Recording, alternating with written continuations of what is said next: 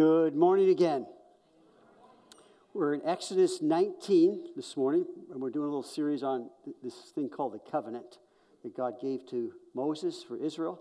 So I want to talk, begin that this morning. Um, but I also want to mention again, when I'm putting my notes together, I put all the scriptures in that come to mind. Most of them, there's a lot, so I don't cover them. But if there's, if you want to want my notes, uh, just email me and I'll send them to you so you, you can you don't have to memorize all the verses I've given you, okay? so, uh, Exodus 19, would you stand? I'm going to read just the first six verses. We'll do a little responsive reading, and then we'll get into it. So, Exodus 19, God's covenant desire. Next, we're going to cover these things on the covenant over the next uh, three, four, four weeks total. So, in Exodus 19 this morning, in the third month after the children of Israel had gone out of the land of Egypt, on the same day, they came to the wilderness of Sinai. For they had departed from Rephidim, had come to the wilderness of Sinai, and camped in the wilderness. So Israel camped there before the mountain.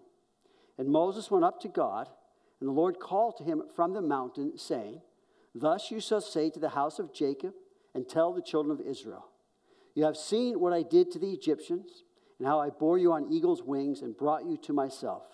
Now, therefore, if you will indeed obey my voice and keep my covenant, then you shall be a special treasure to me above all people, for all the earth is mine. And you shall be to me a kingdom of priests and a holy nation. These are the words which you shall speak to the children of Israel. And then in Psalm 25, the first 14 verses of the psalm, I'll read the first and odd if you would follow reading the second and even together. To you, O Lord, I lift up my soul.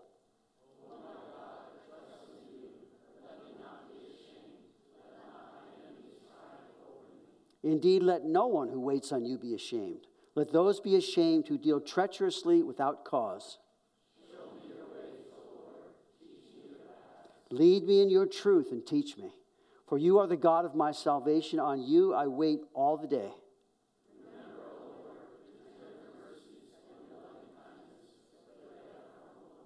Do not remember the sins of my youth, nor my transgressions.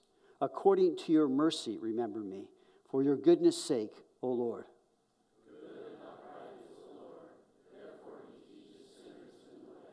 The humble he guides in justice, and the humble he teaches his way.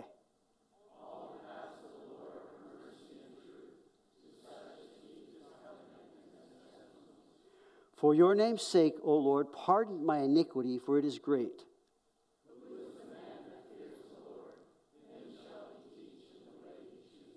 He himself shall dwell in prosperity, and his descendants shall inherit the earth.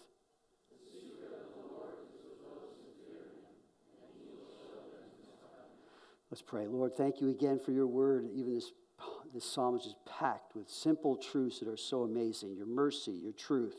You're teaching us, you're leading us, you're guiding us, you're forgiving us. We love you, Lord. We ask in Jesus' name that you give us ears to hear the word of God this morning as you speak to us. We believe you are. We ask, Lord, for anyone that's among us, watching or here, that doesn't know you. We pray, Lord, you'd speak to their hearts this morning. They would turn their lives over to you through repentance and faith in this wonderful thing called the new covenant, the gospel of Jesus Christ. Please give us ears to hear what the Spirit's saying. The things I prepared, break them fresh for this time right now in your word. Feed us, Lord. We are hungry to know you, to serve you, to be faithful to you to trust you in everything that's going on in our lives. So please bless this time in Jesus' name. Amen. You can be seated. So, three things in this particular chapter on God's covenant desire. Three things God's desire to speak to them, God's desire to meet with them, God's desire for them to know Him. You can personalize that if you'd like, which we will this morning. God's desire is to speak to you.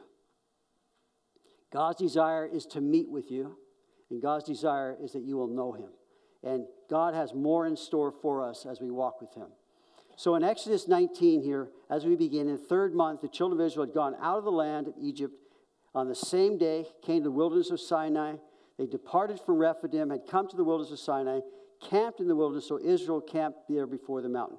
Now, the interesting thing here, the fun thing, is that God was anticipating this meeting. In fact, when, when Moses met him, when he met Moses, I should say, in the burning bush in, in Exodus chapter 3, which we've studied, God told Moses there in Exodus 3:11, but Moses said to God, "Who am I that I should go to Pharaoh and that I should bring the children out of Egypt?" So Moses is kind of arguing with God as we studied back a while ago. So he said, "I will cert-, God said, "He will certainly I will certainly be with you, and this shall be a sign to you that I have sent you. When you have brought the children of Israel, the people out of Israel, you shall serve God on this mountain." So God's been waiting to have the meeting, waiting for Moses to arrive. And Moses went up to God, and the Lord called to him from the mountain, saying, Thus you shall say to the house of Jacob, and tell the children of Israel. So Moses is the mediator, the intermediate. He, God tells Moses, and Moses tell the people. And that's how it's been the whole time. So I'm going to speak to you, and then you go tell the people. So this tells me that Moses was pretty, in pretty good shape. Up the mountain and down the mountain up the mountain and down the mountain. And here it goes. Okay, come on up here, Moses. I got to talk to you again. Okay. And then he goes back down the mountain to talk to the people. So God had spoken to Abraham, to Isaac, and to Jacob and made this unilateral covenant with Abraham. It means one way. God did it. It wasn't a conditional thing, unilateral. In Genesis chapter 12, when God called uh, Abram, the Lord said to him, Get out of your country, from your family, and from your father's house to a land that I will show you. I will make you a great nation. I will bless you and make your name great, and you shall be a blessing. I will bless those who bless you, and I will curse him who curses you, and in you all the families of the earth shall be blessed. That's the promise that God made to Abram. Land, descendants, and a blessing to all the families on the earth. So Isaac became the son of promise. And Abraham kind of argued with God about that one. How's that going to happen? What's going on? We don't have a child. So Abraham continually, God continually reassured Abram, you know, he, he, was, he was wrestling with this promise, as we all do with many of the things that God promised that seem like impossible. We wrestle with that. Abram was no different. So God, all along the way, is reassuring him, re- re- hey, this is going to happen. This is how it's going to happen. Give him a little more detail. No, it's going to be your son, not Hagar's. It's through your seed that this thing will come. And so it gets to the point where Abram's 100 years old, Sarah's like 90, and they still don't have a child. And so he says, Let Ishmael live before you. God said, No, Ishmael is going to be blessed, but it's through Isaac that your seed shall be called. And sure enough, God did it. So Isaac was the son of promise. Jacob was the heir of that promise. Jacob became Israel, and so Israel's descendants became the nation that God was talking about that was going to bless the whole world. And today it's no different. Israel is God's blessing to the world, even though the devil doesn't like that, and a lot of other nations don't either. But God promised many things to the nation Israel that He work, is working out for His glory and for His promises to become fully uh, taken care of. So he speaks to Abraham many times concerning these promises. He establishes righteousness before God through Abraham's faith. So in Genesis 15, key chapter, where God's reasserting to Abraham. And in Genesis 15 and verse 4, we read, And behold, the word of the Lord came to him, saying, This one shall not be your heir, but one who will come from your own body shall be your heir. Talking about Isaac. Then he brought him outside and said, Look now toward heaven Count the stars if you are able to number them. And he said to him, So shall your descendants be. And here it is, key verse. And he believed the Lord, and he counted him for righteousness. He believed what God told him. It is no different, my friends, for the new covenant. Abrahamic covenant, Mosaic covenant, the new covenant, we believe what God promised through his son. And we are the recipients of this incredible thing called salvation relationship. So, in this chapter, in Genesis 15, it says, It come to pass in verse 17, when the sun went down and it was dark, that behold, there appeared a smoking oven and a burning torch that passed between those pieces. So, Abraham was told by God to get these, get these different animals, split them in two, and then God puts Abraham to sleep. It has nothing to do with what's going on. And then the smoking torch goes between the pieces, the, the sacrifice. And that was God ratifying this covenant based on sacrifice a unilateral promise to Abraham that he was going to do what he said. So it, it, the, the covenant itself was God's initiating, unilateral, one way, God did it. In Romans chapter 4, key chapter, as far as these things concerning righteousness, being right with God, in Romans 4, what then shall we say that Abraham our father has found concerning the flesh? For if Abraham was justified by works, he has something of which to boast, but not before God. You know, know, can we ever boast before God? Not before God. Hold on a second. He may be a wonderful man doing a lot of good things, but as far as righteousness, as far as being right with God, it wasn't through his works. He wasn't justified by works. For what does the scripture say? Here it is eh, Genesis 15.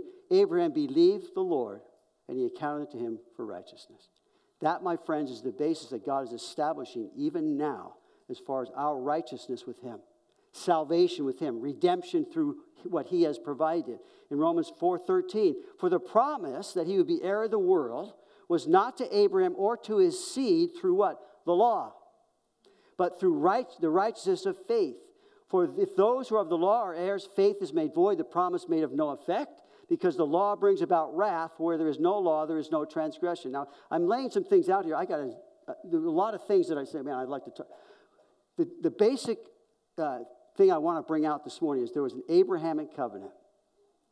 There's now going to be a Sinaitic covenant called the law. And we, I, it's so important. God spent a lot of time in the scriptures in this area of the law and it's for our benefit that He can speak to us, that He can meet with us, and that we can know Him. We have to understand how this works. So, with accounting him for righteous, he believed God, believed God's promises. So, this relationship with the house of Jacob, with the children of Israel, leading up to Sinai, was the Abrahamic covenant. And through Abraham, Isaac, and Jacob, God was relating to them through that. So in Exodus 2:24, at the beginning of the, of the book, God heard their groanings, and God remembered his covenant with Abraham, with Isaac, and with Jacob. Exodus chapter 6. I appeared to Abraham, to Isaac, to Jacob as God Almighty, but by my name, Lord, I was not known to them. So it was a, it was a growing relationship with God. I have also established my covenant with them to give them the land of Canaan, the land of their pilgrimage in which they were strangers. So God's desire all the way along has not changed to speak to them, to meet with them, that they might know Him. My friends, that has never changed.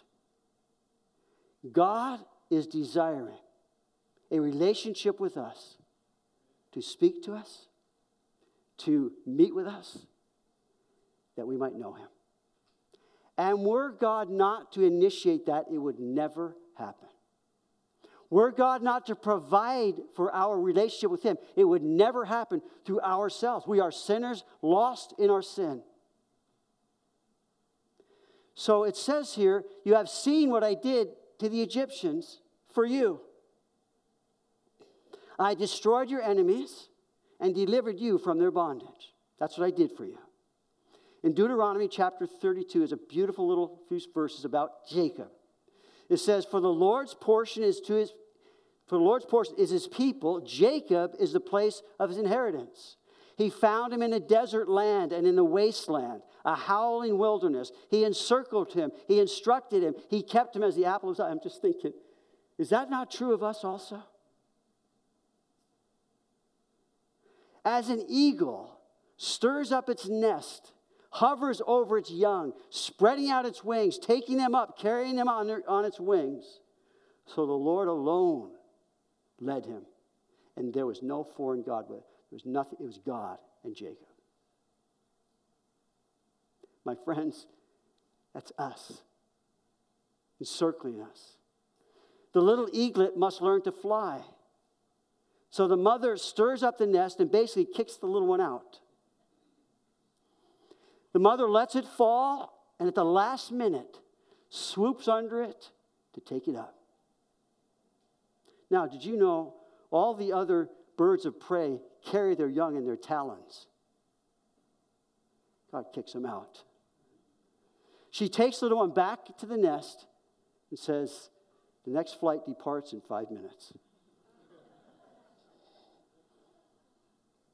because that eaglet of hers needs to learn how to fly. And that's, you know, the hard places, those things that happen are intended to lead us to God, to experience the wonderfulness of his wings. Scripture always breaks my heart. Underneath are the everlasting arms. You can never go deeper. Well, God's going to lift you up. It says next flight leaves in two days. That's the Lord. That's what it was with Jacob. God's the same yesterday, today, and forever. How else are we going to know him? Usually, God gets the back seat or the passenger side until something happens, and then we're, we're wrestling. Okay, we're, we're going to give up the steering wheel. I wrestle with that anyway. We cry out to God on the way down. He lifts us up. That was Jacob. That's what God did for Jacob. Isaiah chapter 40, some of you know it well. Why, why do you say, Oh, Jacob, and speak, O Israel, my way is hidden from the Lord and my just claim is past? God's not seeing. Why do you say God doesn't know? God's not seeing. Have you not known? Have you not heard? The everlasting God, the Lord, the creator of the ends of the earth, neither faints nor is weary. His understanding is unsearchable. He gives power to the weak, and to those who have no might, he increases strength. Even the youth shall faint and be weary, and the young men shall utterly fall. But those who wait on the Lord shall renew their strength.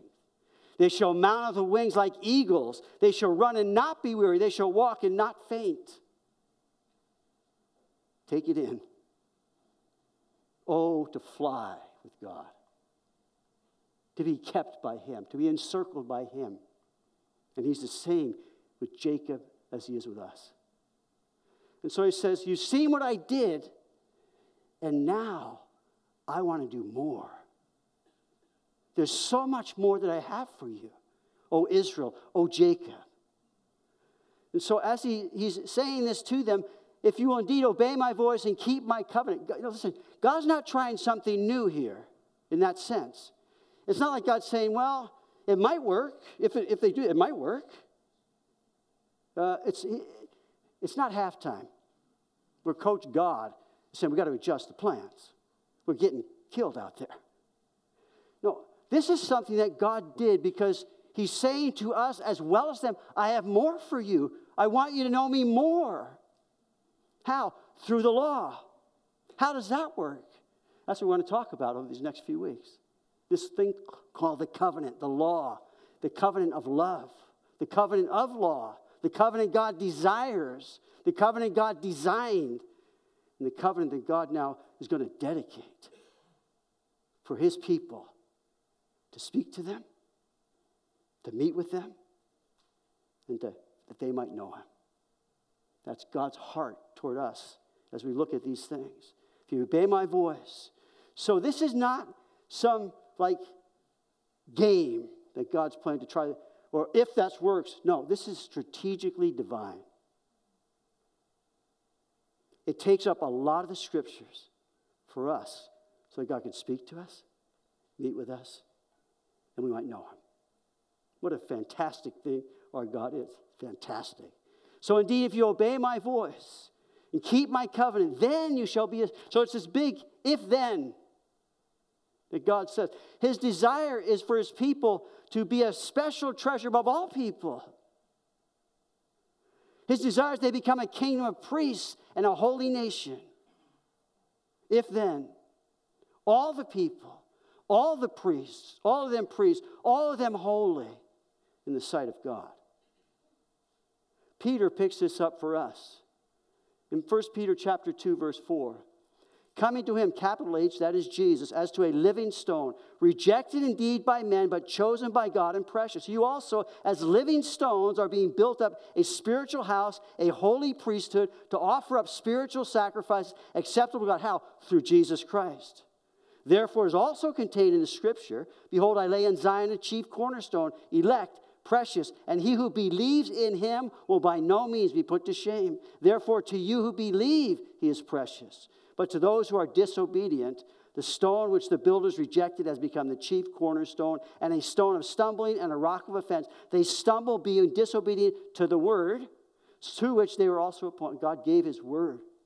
This is how it works. This is how it happens. This is who I am. But you, Take it in, my fellow believers. You are a chosen generation, a royal priesthood, a holy nation, his own special people, that you may proclaim the praise of him who called you out of darkness into his marvelous light.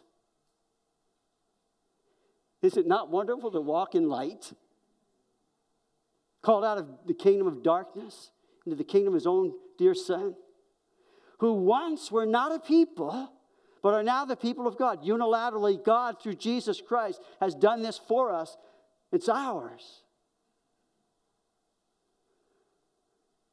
Who had not obtained mercy, but have now obtained mercy. Wow.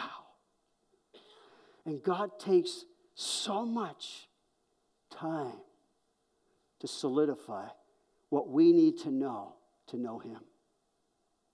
What we need to understand when He speaks to us. We need to understand in meeting with Him who He is and communicating that. And so here, He's saying, You see, I now desire so much more. So now I give you this if then, if then, the law. The Abrahamic covenant was unconditional, unilateral. The Mosaic covenant was conditional and temporary. What were the terms of the covenant? We'll be getting into this, but let me go to Exodus 34 27. The Lord said to Moses, Write these words, for according to the tenor of these words, I have made a covenant with you and with Israel. So he was there with the Lord 40 days and 40 nights. Now, this is incredible. He didn't have a secretary, it's him and God for 40 days. And notice what it says there. He neither ate bread nor drank water. It's, it's a miraculous interaction. It's spiritual, it's supernatural. God giving to him these things of the covenant. And he wrote on the tablets the words of the covenant. What is it? The Ten Commandments. And all that meant. 40 years later, Moses reminded the people in Deuteronomy 4. So he declared to his covenant, which he commanded you to perform. That is the Ten Commandments. And he wrote them on two tablets of stone. The basis of God's covenant with Moses were the commandments, the Ten Commandments. What's happening here? God is furthering his relationship with his specially chosen, redeemed people that they might know him. He's going further. He's furthering the relationship by giving them this Sinaitic covenant. And it's not only for them, but for us also. And that's what we're going to be looking at.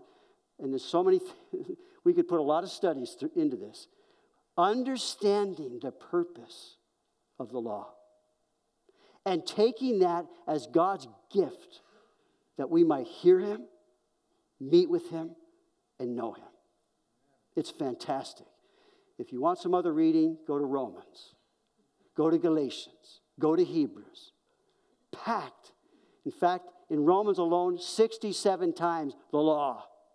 Galatians, 28 times the law. Hebrews, 12 times the law. Not always the law of Moses, but the law. Speaking of this principle of law and the law of God, the covenant, the Mosaic covenant, he's furthering their relationship with them through this.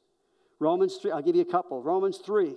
We know that whatever the law says, it says to those who are under the law that every mouth may be stopped and all the world become guilty before God. Therefore, by the deeds of the law, no flesh will be justified in his sight, for by the law, here it is, is the knowledge of sin. So the law was given to reveal sin to sinners. Romans 7. I was once alive without the law, but when the commandment came, sin revived and I died. And the commandment was to bring life, I'm thinking, I found to bring death. For sin, taking occasion by the commandment, deceived me and by it slew me. Therefore, the law is holy and the commandment holy and just and good. Nothing wrong with the law. The problem is my heart. The problem is understanding what's going on between in my heart as God sees it, as God takes care of it through the covenant, the law, and the sacrificial system, the priesthood. Was God saying, This is how I'm going to take care of your desire? And they had the desire to hear from me, to meet with me, and to know me. It's a huge picture. The substance is Jesus Christ, the shadow are all these things that we're going to start studying.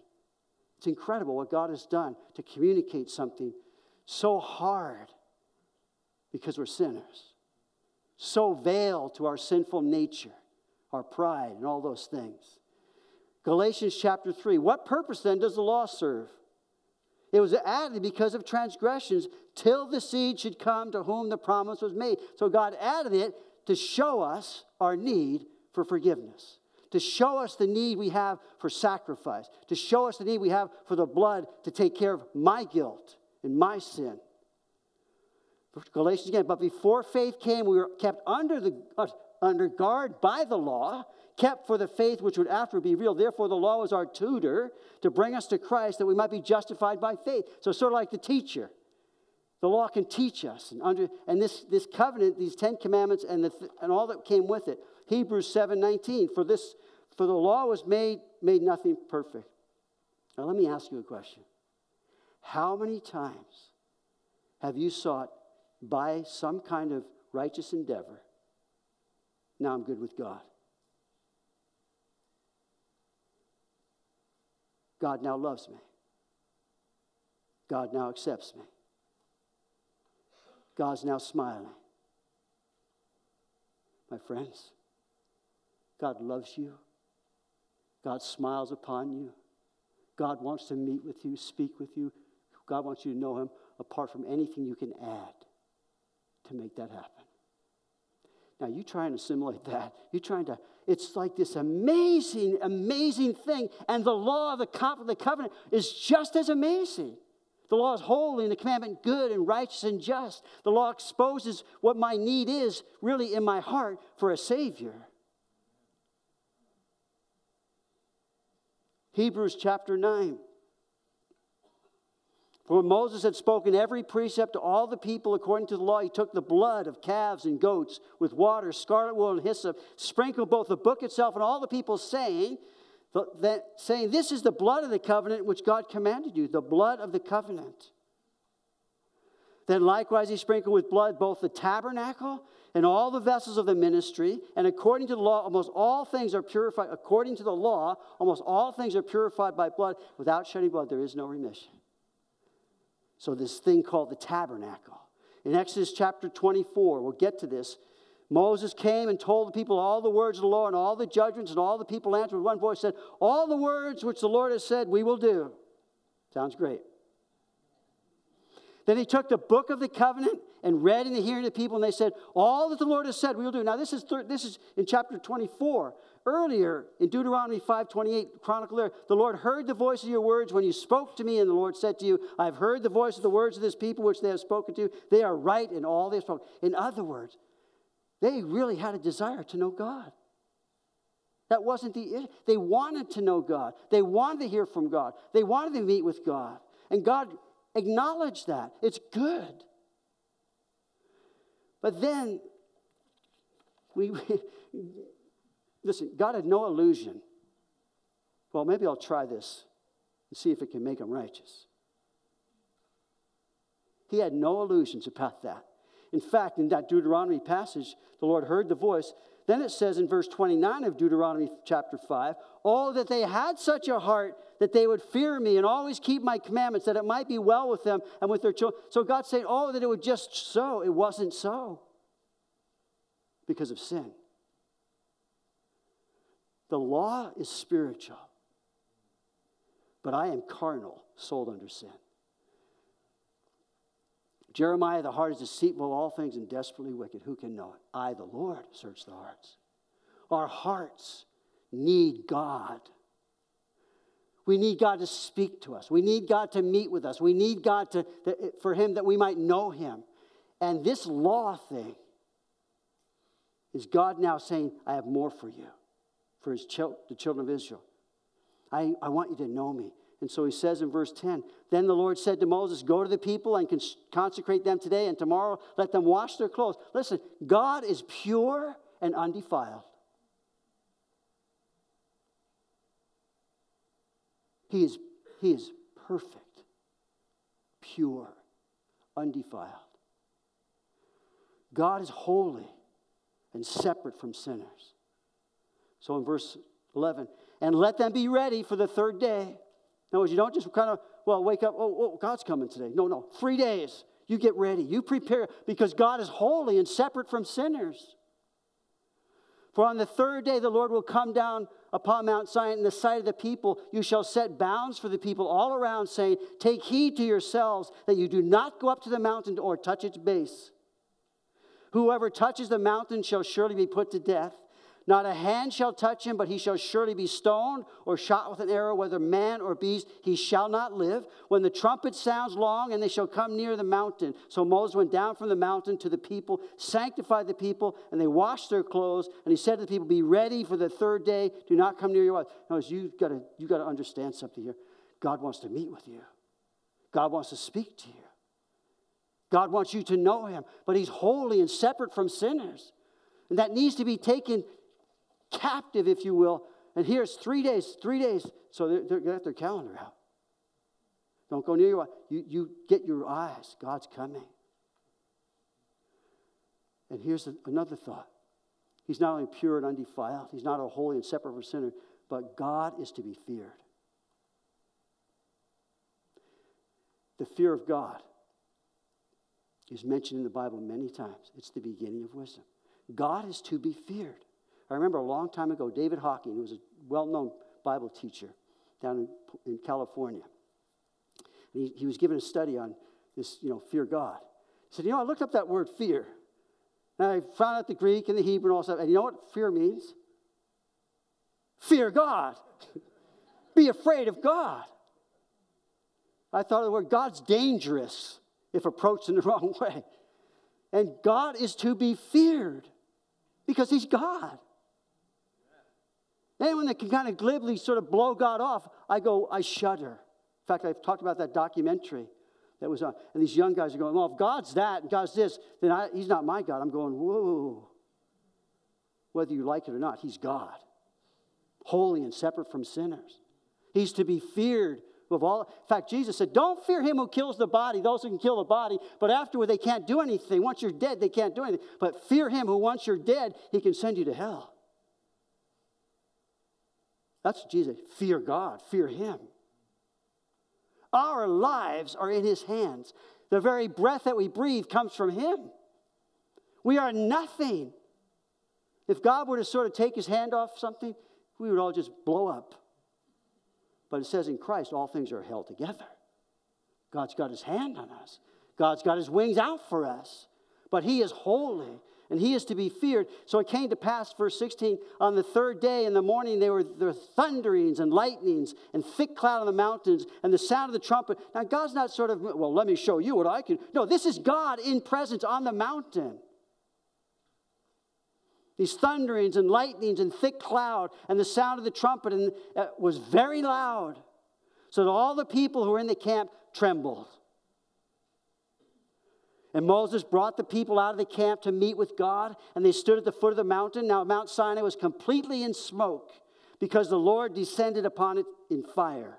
Its smoke ascended like the smoke of a furnace, and the whole mountain quaked greatly. And when the blast of the trumpet sounded long and became louder and louder, so he put us there, the fire, the smoke, I mean, the whole mountain shaking. The people, you think, oh, well, this is cool. Fireworks, Fourth of July. No, this is God. It's God. What a wonderful thing to bow before Him, who is so majestic and powerful. It says then Moses, Moses spoke and God answered him by voice. Then the Lord came down upon Mount Sinai on the top of the mountain. And the Lord called Moses to the top of the mountain, and Moses went up. Would you not have loved to be watching that? But I read J. Vernon McGee's commentary. There are some people who think that the giving of the law was a beautiful event. Years ago, a very cultured and refined Southern lady said to me, Mr. McGee, don't you think the giving of the law was a beautiful, lovely thing? I think I shocked her when I replied, I don't see anything beautiful in it. It was a frightful and terrifying thing. This is not beautiful, it's dreadful, unquote. Exodus chapter 20, we'll get it next week. All the people witnessed the thunderings, the lightnings, flashes, the sound of the trumpet, and the mountain smoking.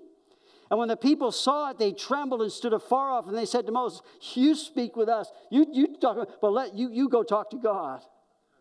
We'll hear but let not God speak unless we die. I mean, we're talking about the Spirit of the living God present on earth, the presence on earth, and the people, rightfully so, are scared out of their wits. Which brings me to this final who God is. God is gracious. God is merciful. God is long suffering. And God is patient. In, in verse 21, and the Lord said to Moses, You go down and warn the people. This is the grace of God, it's the mercy of God. Warn the people, lest they break through to gaze at the You know, curiosity killed the cat. Curiosity would kill the whole kind.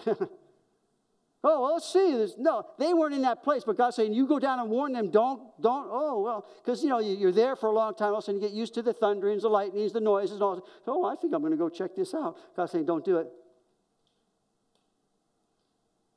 Also, let the priests who come near the Lord consecrate themselves, lest the Lord break out against them. But Moses said, Lord, the people cannot come up to Mount Sinai, for you warned us, saying, Set bounds about the mount around the mountain and consecrate it. Then the Lord said to him, Away, get down. And he knew their hearts. He knew, and then he says, Come up, you and Aaron with you, but do not let the priests and the people break through to come up to the Lord, lest he break out against them. So Moses went down to the people and spoke to them. God's saying, reminding, warning, God's warnings are from His grace and mercy and kindness. Because He could have wiped us out. In fact, I also why was why God doesn't wipe us out? I love this, and, and I've put it in sermons before. C.S. Lewis, the, the Lion, the Witch, and the Wardrobe. Quote: This is Aslan is a lion, the lion, the great lion. Oh, said Susan. I thought he was, I, I, I thought he was a man. Is he quite safe? I shall feel rather nervous about meeting the lion. Safe? said Mr. Beaver. Who said anything about safe? Of course he isn't safe, but he's good. He's the king. Unquote. It's interesting. The lion and the lamb. The lion and the lamb. God's desires to speak to you, to meet with you, that you might know him.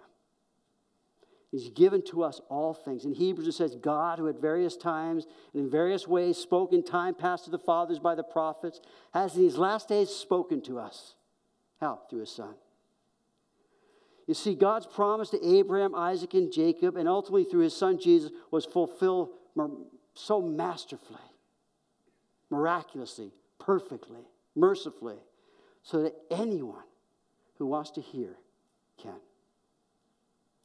Anyone who wants to meet with God can. Anyone who wants to know God can, because God made it possible. And so it says there, who being the brightness of his glory, the express image of his person, upholding all things by the word of his power, when he had, listen, by himself purged our sins. He did it. You know, unconditionally, by himself, purged our sins. Sat down at the right hand of the majesty on high. Having become so much better than the angels. Angels couldn't do it. As he has by inheritance obtained a more excellent name than they. When I think of Revelation, book of Revelation, seated in majesty, it's interesting because when you read the book of Revelation, you get the same phenomena going on in heaven now thunderings, lightnings, voices, a throne, Jesus enthroned, God's throne. And I saw a throne in the midst, it was like an emerald. And so, John in Revelation is given this task by God to write the things you've seen and send it to the seven church names, to Ephesus, to Smyrna, to Pergamos, to Thyatira, to Sardis, to Philadelphia. To you send these letters to the churches because I'm searching the churches. I'm saying, he who has ears to let him hear, repent. Uh, God had messages. He wanted the church to hear what he was saying now that he's exalted. And so he gives this revelation to John. And as you read through, particularly the first five chapters, when the six is when it start opening up those seals on the on the on the uh, what I believe is a is a title deed to the earth. So one through five, you get these incredible pictures that John was witnessing, having the same Mount Sinai phenomena. And so it says in Revelation, I mean, the revelation Jesus Christ, which God gave him to show his servants, things must shortly take place. And he sent and signified by his angel to his servant John, who bore witness to the word of God and to the testimony of Jesus Christ, to all things that he saw. He says, Blessed are you who reads and those who hear the words of this prophecy and keep those things which are written in it, for the time is near. So God is saying, I want to speak to you. I want to meet with you. I want you to know me to the church of the firstborn registered in heaven. So it says, John, the seventh church in Asia, grace to you and peace from him who was, and who is, who is, and who was, and who is to come, and from the seven spirits before his throne, and from Jesus Christ, the faithful witness Jesus is center in the finale of what God started way back when man first fell, is Jesus exalted. It's incredible. This is God's doing. It is marvelous in our eyes. Blessed you read. So, John, to the seven churches, behold, he's coming with clouds. But notice what it says. And from Jesus Christ, the faithful witness, the firstborn from the dead, the ruler of the kings of the earth, to him who loved us, washed us from our sins in his own blood, and made us kings and priests to our God and Father. To him be glory and dominion forever and ever. Amen. We believe in Jesus.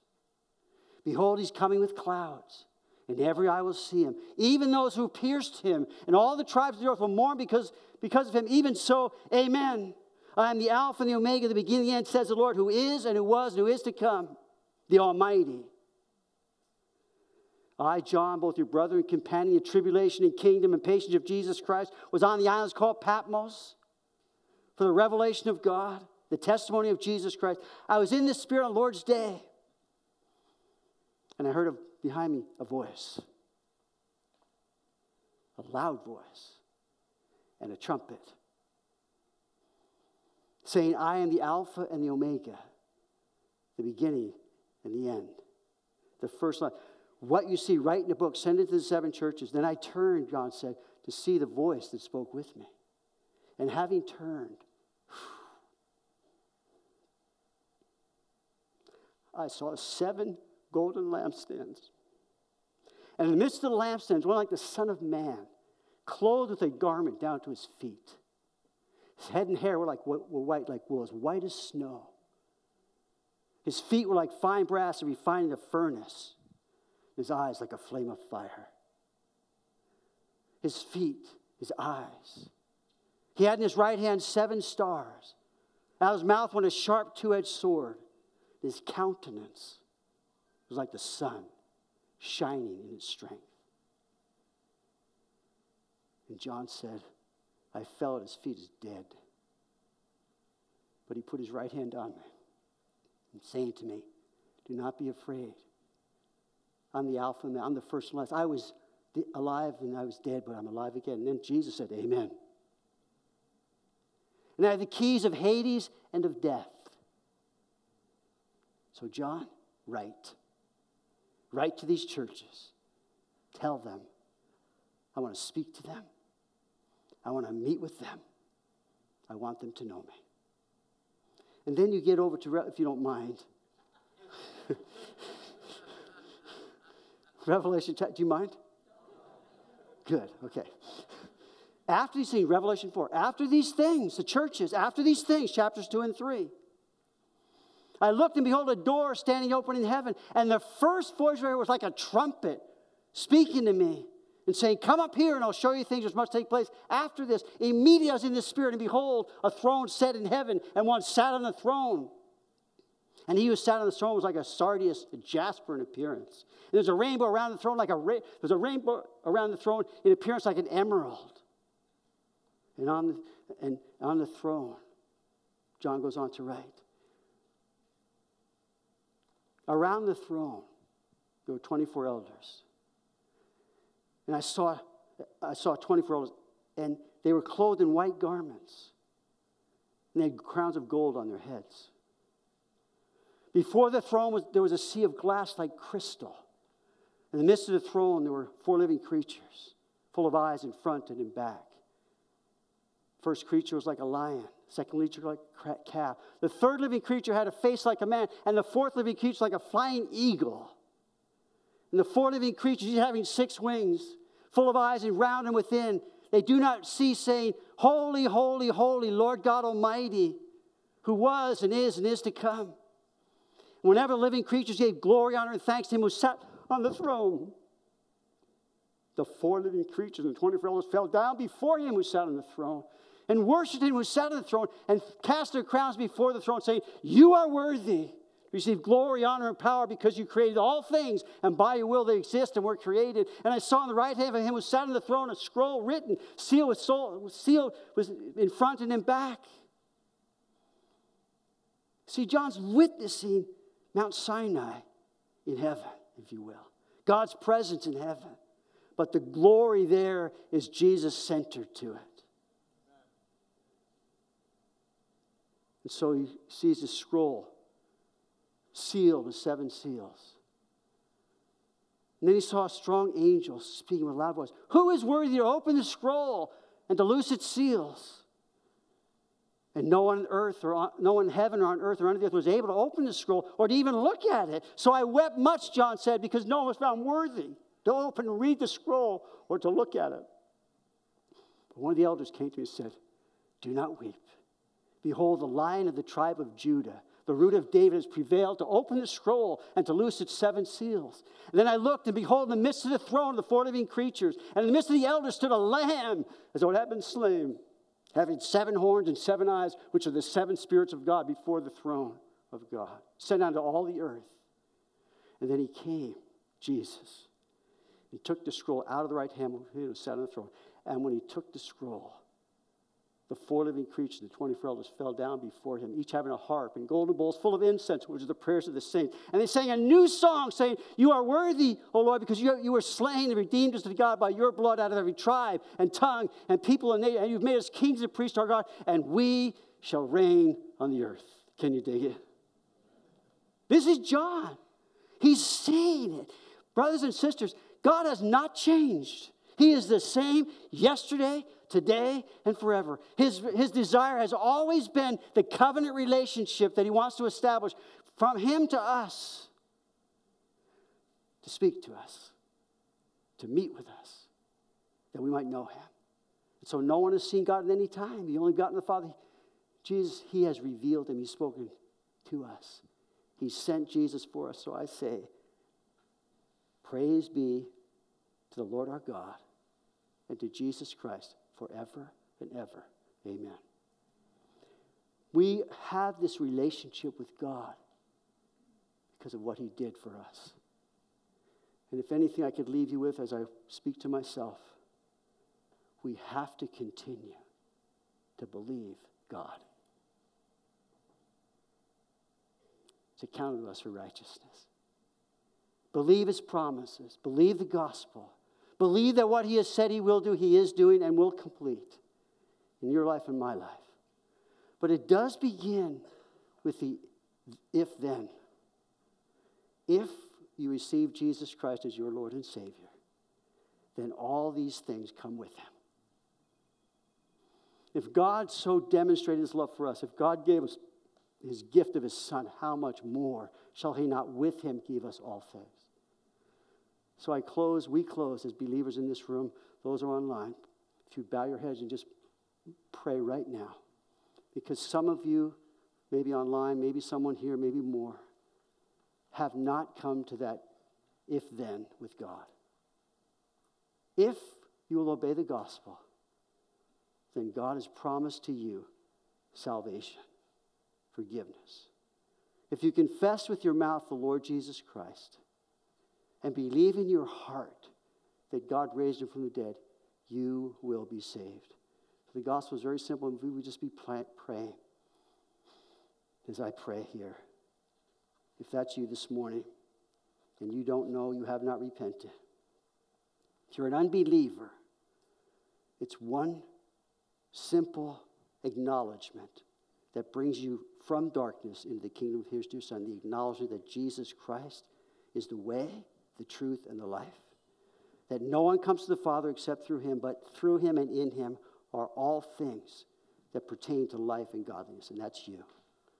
And just those here in this room, if, there's, if you're here in need to receive Christ, it's, it's a helpful thing. If you just raise your hand and say, That's me, I'm just going to pray for you. We're going to be praying for you if that's you. You've not made that decision, you've not asked Christ, Jesus, to forgive you. Jesus said, No one comes to the Father except through me. Your need is no different than mine was and ours is. You need Jesus. Stay in the attitude of prayer just for another minute. So, Lord, we're going to trust you, your word, the gospel. And now we want to rise and worship you for who you are, all that you've done for us. Receive, Lord, our praises, as, as Peter said. Praises to you in closing this time together. In Jesus' name, would you stand?